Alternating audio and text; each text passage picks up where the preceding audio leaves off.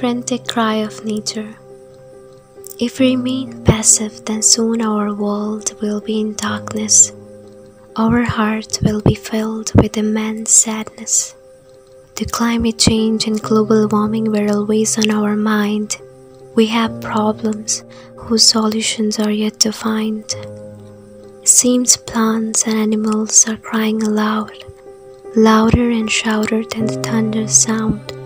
How can we human be happy alone when our planet is in a danger zone?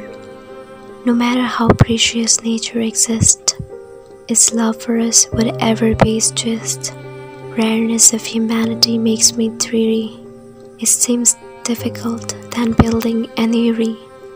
Every creation of Mother Earth is unique, though its charisma ends being your mistake. It's hard to breathe fresh, exquisite cosmos opened into the mode of surviving. Mask has become basic need and barrier to marry fragrance aroma, which is divine. Ozone is depleting, glaciers melting due to deforestation. Instead of curbing global warming, men hesitate to do afforestation. Statues and monuments are corroding due to acid rain. Endangered wildlife and wild places, flora and fauna are in excessive pain. The chirping of birds, cool breeze of lakes, fragrance of flowers are fetching. Natural resources and ozone depletion are nature devastating. Viruses like corona are here to teach us a lesson. Conservation of Mother Nature should be a part of human passion.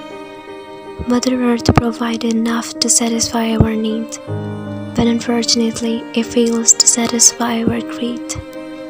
We all are green tame, then why do we end up being mean?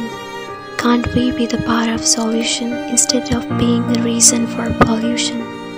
Mother Earth is neither mine nor yours.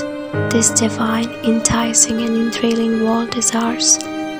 Though our hope to protect nature seems to quit, it's not the time to relax and sit. The situation is tough to deal because it's quite long to heal. All we need is a bit more alertness and awareness. Our effective actions can sow the seed of tenderness and fondness.